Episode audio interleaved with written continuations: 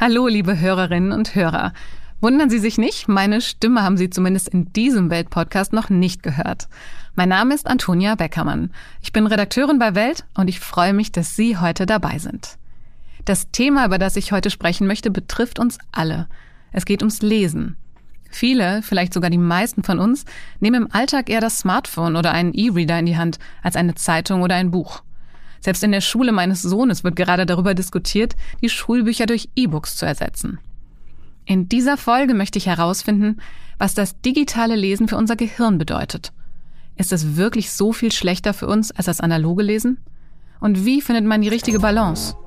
Außerdem geht es in dieser Folge um die Frage, gibt es wirklich einen Zusammenhang zwischen Hunger haben und wütend sein? Kurzum, gibt es ihn, den Henry-Effekt. Aha. Zehn Minuten Alltagswissen. Ein Podcast von Welt. Wie lesen Sie am liebsten? Gemütlich mit einem Buch auf dem Sofa, mit der Zeitung in der Hand beim Frühstückskaffee oder doch eher mit dem Smartphone beim Frühstückskaffee und dem E-Book auf dem Schoß auf dem Sofa? Im vergangenen Jahr haben auf jeden Fall erstmals mehr Menschen ihre Zeitung digital gelesen als gedruckt. Und natürlich ist es auch auf Reisen in Bus oder Bahn einfach praktischer und im echten Wortsinn auch leichter, ein E-Reader mitzunehmen, der Platz für hunderte Bücher bietet, als einen Stapel Bücher einzupacken. Jetzt hört man immer viel darüber, dass unser Gehirn analoge Texte besser versteht als die digitale Version. Dass mehr Informationen hängen bleiben. Dass das reine digitale Lesen dem Gehirn vielleicht sogar schadet. Aber ist das wirklich so? Was passiert in unserem Gehirn, wenn wir lesen? Ist es nicht einfach nur wichtig, dass wir überhaupt lesen, egal wie? Über all diese Fragen spreche ich jetzt mit Peter Gerjetz. Gerjetz ist Psychologe und forscht als Professor für Lehr-Lernforschung am Leibniz-Institut für Wissensmedien in Tübingen. Mit seiner Arbeitsgruppe untersucht er, wie digitale Medien beschaffen sein müssen, um gutes Lernen zu unterstützen. Hallo, Herr Gerjetz. Hallo, Frau Beckermann. Herr Gerjetz, was ist der Unterschied für das Gehirn zwischen digitalem und analogem Lesen? Also ich würde sagen, es gibt eigentlich drei Unterschiede, die auch unterschiedliche Effekte fürs Lesen oder fürs Gehirn oder für die, fürs Verständnis machen. Das erste ist mal klar, ist die Oberfläche. Sie lesen nicht auf Papier, sondern Sie lesen auf einem Bildschirm. Das ist generell schon mal etwas anstrengender, je nachdem. Es kann, je nach Auflösung kann es weniger oder mehr anstrengend sein. Macht also schon mal eine zusätzliche Belastung, die Sie allein durch die Oberfläche haben. Das zweite, würde ich sagen, ist das Angebot, ist üblicherweise unterschiedlich. Wenn Sie digital lesen und Sie lesen am Tablet oder am Laptop, da haben Sie üblicherweise ein riesiges Angebot an Textmaterialien. Das heißt, Sie haben nicht wie bei einem abgegrenzten physischen Objekt, wie einem Buch, ein begrenztes Ding, auf das Sie sich konzentrieren können, sondern im Prinzip haben Sie unendliche Weiten von Lesematerial. Die Inhalte sind schon mal unterschiedlich von der Länge her. Und das verändert unsere Leseeinstellungen, wie intensiv wir lesen, was wir glauben bewältigen zu können. Und das Dritte ist natürlich die Interaktivität. Und das ist eigentlich das, was für unsere Forschung das Interessanteste ist, würde ich sagen. Dass nämlich die ähm, interaktiven multimedialen Elemente zusätzliche Anforderungen stellen. Sie müssen entscheiden, klicke ich drauf, Sie müssen überlegen, brauche ich es überhaupt. Das heißt, Sie haben die ganze Zeit so eine Kontrollschleife im Gehirn laufen, die nun dummerweise auf dem gleichen mentalen Schreibtisch, sage ich mal, wir nennen das Arbeitsgedächtnis, abläuft wie auch Ihr Leseprozess. Und das macht die Problematik, dass Sie im Grunde genommen Ressourcenkonflikt im Gehirn bekommen. Das können wir auch messen. Zum Beispiel merkt man das äh, die Belastung dieses Schreibtisches, sage ich mal, an dem Pupillendurchmesser. Der wird größer, wenn der Schreibtisch ziemlich voll ist. Oder man merkt es in bestimmten Wellen im Gehirn, die man auf der Kopfhaut abgreifen kann, gerade hier vorne. Hier vorne sitzt sozusagen diese Schaltzentrale an, hinter der Stirn, aber auch weiter hinten, wo areal so Netzwerke verbunden sind, die die Aufmerksamkeit und Konzentration äh, äh, steuern. Wenn man so eine Anforderung hat, dass man stark die, die Konzentration oder diese Entscheidung, das Kontrollieren von solchen Prozessen mentalen Prozessen stark beansprucht ist, dann findet man da bestimmte Wellen, die stärker werden, bestimmte Frequenzen, bestimmte, die schwächer werden.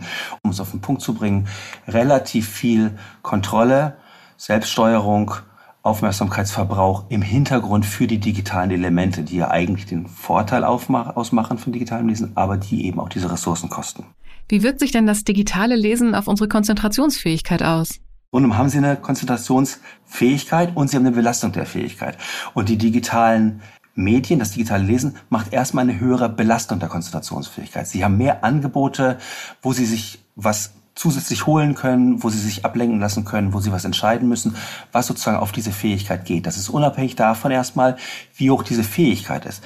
Eine andere Frage ist, ob diese Fähigkeit geringer wird im Laufe der Zeit oder vielleicht sogar größer wird. Es gibt Leute, die sagen tatsächlich, das hat abgenommen, weil dass so viel verbraucht wird, so viel benötigt wird, diese, diese Anstrengung, sich zu konzentrieren, erlahmt die sozusagen oder nimmt ab. Es gibt andere Leute, die sagen, naja, eigentlich ist das wie ein Muskel. Wenn man das viel braucht, dann kann das auch trainiert werden. Das spricht zum Beispiel für das Bücherlesen sich sozusagen wirklich hinzusetzen und mal konzentriert zu lesen über einen längeren Zeitraum als Training für so eine längere Konzentration.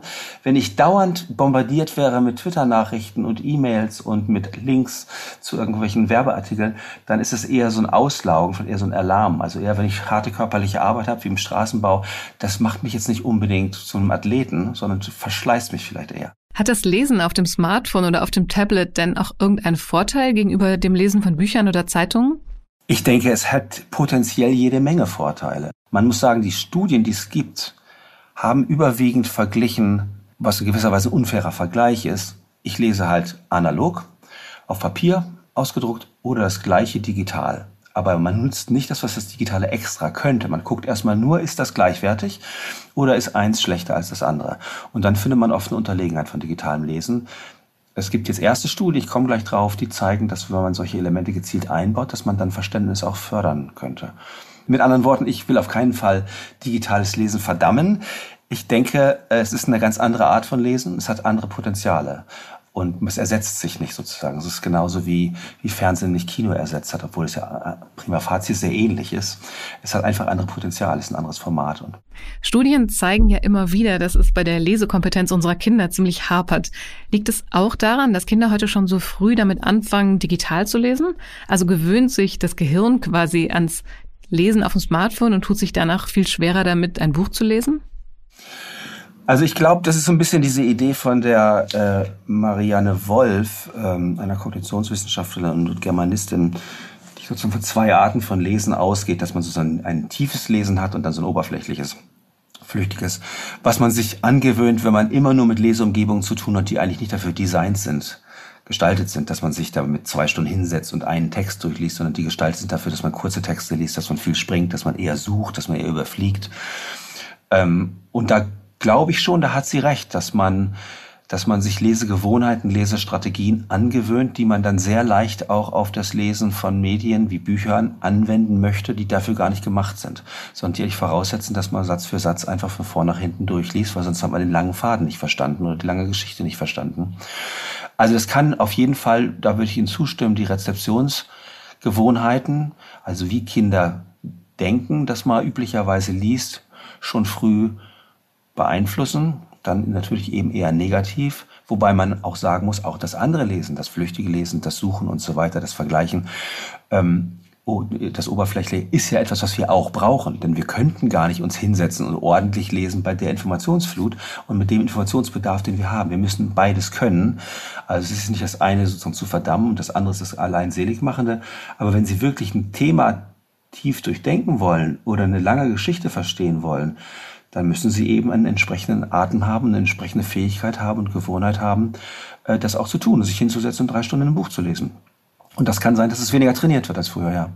Gibt es für das Gehirn einen Unterschied beim Lesen zwischen Belletristik und Sachtexten? Also man kann generell sagen, in den Studien, die verglichen haben, erstmal nur rein, rein analog, also rein analoges Lesen auf Papier und rein digitales Lesen, aber ohne Extrafunktionen wie Multimedia und so, da gibt es in den letzten fünf Jahren so vier, fünf, sechs Meta-Analysen, also Studien über viele Studien. Da werden meistens 30, 40 Studien verglichen. Da sind insgesamt 200.000 Leserinnen und Leser etwa untersucht worden in diesen Studien. Das ist eine sehr große, sehr belastbare Zahl. Kommt eigentlich ganz eindeutig raus, dass das Leseverständnis beim Digitalen äh, schlechter ist. Das heißt also, es wird weniger behalten, was gelesen wurde, wörtlich, aber es wird auch weniger Inferenzen gebildet, also diese eigenen hinzugetane Verstehensanteile gebildet, äh, was wichtig ist, um wirklich tief zu verstehen. Man kann sagen, das Lesen ist nicht schneller oder langsamer. Es geht jetzt nicht darauf zurück, dass die Leute schneller lesen und deswegen weniger verstehen, sondern sie brauchen die gleiche Zeit, verstehen aber weniger. Es ist bei Kindern auch untersucht worden, speziell 21 in einer Studie, also Meta-Analyse über 39 Studien, kam das Gleiche raus. Es kommt aber eigentlich immer raus, dass wesentliche Randbedingungen für diese Einbußen im digitalen Lesen die Textsorte sind und auch der Zeitdruck ist. Das schlimmste, größte Effekt ist bei längeren Sachtexten. Da sind die größten Einbußen im Verständnis da. Und man findet eigentlich bei narrativen Texten, also Erzähltexten, Geschichten, findet man eigentlich kaum Einbußen. Und tatsächlich hat man in einer ganz aktuellen Studie von 22 sogar gefunden, dass wenn man jetzt solche narrativen ähm, Geschichten, also Erzähltexte mit multimedialen oder interaktiven Anreicherungen hat, also tatsächlich was Digitales mal genutzt wird, was man machen könnte, dass dann das Verständnis sogar verbessert wird. Das heißt also, da ist ein deutlicher Unterschied, wie die Textarten funktionieren. Und wenn man was raten sollte, würde man sagen, also Sachtexte lesen, gerade was weiß ich, fürs Studium, jetzt auf dem Tablet, alles nur noch auf dem Tablet lesen, längere Sachtexte, komplizierte, vielleicht auch unter Zeitdruck, Prüfungsvorbereitung, wäre danach keine gute Idee. Wohingegen so ein E-Book-Reader mit einem Roman drauf im Prinzip keinen großen Unterschied machen sollte. Wie können wir für uns denn jetzt eine gute Balance finden zwischen Smartphone und Buch? Gibt es da irgendwie einen Richtwert? Also generell gilt ja fürs Gehirn, dass es funktioniert wie ein Muskel. Funktionen, die man hat, muss man erstmal trainieren, muss man nutzen und wenn man sie nicht nutzt, verliert man es auch wieder. Äh, und das gilt zum Beispiel für solche Sachen wie Konzentrationsfähigkeit, wie wir früher gesprochen haben, aber auch Lesestrategien. Wenn man das nicht möchte und man sollte das nicht möchten, dann sollte man schon regelmäßig Bücher lesen.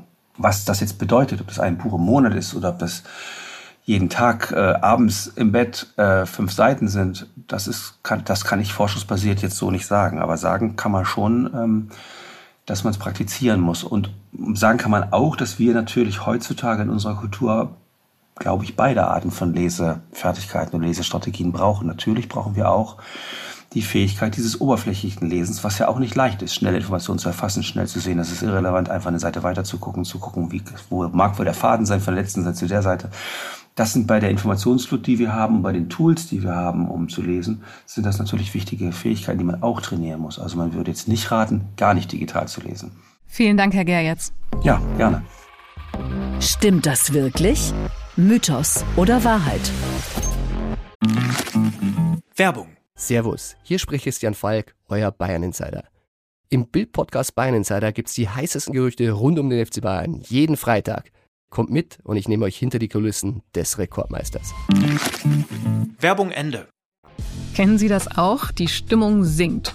Und dann stellen Sie fest, Sie sind hungrig. Je länger das Essen her ist, desto schlechter wird die Laune. Wir werden unleidlich, ungeduldig und gereizt. Aus dem Englischen gibt es hierfür den Begriff Hangry-Effekt. Das ist eine Kombination aus hungry, also hungrig, und angry, wütend. Aber gibt es ihn wirklich, diesen Hangry-Effekt? Oder nutzen wir das Grummeln im Bauch vielleicht nur als Erklärung dafür, dass wir einfach ohne jeden Grund mies gelaunt sind?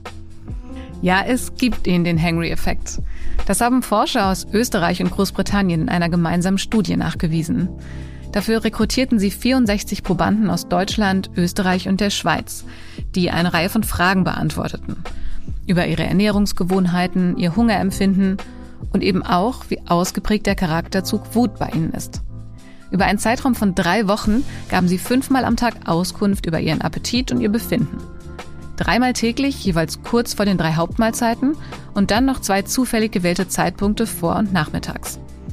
Bei der Auswertung der insgesamt 9142 Fragebögen stellten die Forscher dann fest, dass je größer der Hunger war, desto größer waren Wut und Reizbarkeit. Die Forscher haben auch untersucht, inwieweit der Effekt abhängig ist von Geschlecht, Alter, Body Mass Index, Essverhalten oder Wutneigung. Die Ergebnisse waren aber immer dieselben. Man muss dazu sagen, dass 80 Prozent der Teilnehmer weiblich waren. Und natürlich kann es auch sein, dass die Befragten durch die Befragung überhaupt erst auf ein mögliches Hungergefühl aufmerksam gemacht wurden. Trotzdem ergibt sich laut der Forscher ein klares Bild. Eine sichere Erklärung des Effektes, die gibt es nicht. Die Forscher vermuten, dass die Größe des Hungers beeinflusst, wie alltägliche Situationen erlebt und wahrgenommen werden. Der Appetit löst also nicht selber negative Gefühle aus, er kann sie aber unbewusst verstärken. Bleibt die Frage, warum das Ganze? Da gehen die Wissenschaftler davon aus, dass der Effekt ein evolutionäres Erbe ist. Hungrige Tiere neigen zu mehr Aggression, was wiederum der Futterbeschaffung dient. Klar ist aber auch, Hunger führt nicht automatisch zu Wut oder Reizbarkeit. Und wie alle psychologischen Phänomene ist auch der Hangry-Effekt bei jedem unterschiedlich ausgeprägt. Bei mir ist er fürchte ich stark ausgeprägt. Ich werde also in Zukunft immer eine Notration Essen dabei haben. Damit sind wir auch schon am Ende dieser Folge angelangt. Ich hoffe, Sie haben etwas für sich mitgenommen. Wenn Sie keine Folge von Aha verpassen möchten, dann abonnieren Sie uns doch gerne auf einer der Podcast-Plattformen. Da können Sie uns außerdem auch gerne bewerten. Und wenn Sie Fragen, Kritik oder auch Themenanregungen haben, dann schreiben Sie uns gerne an wissen.welt.de. Ihnen allen von mir einen wunderschönen Tag.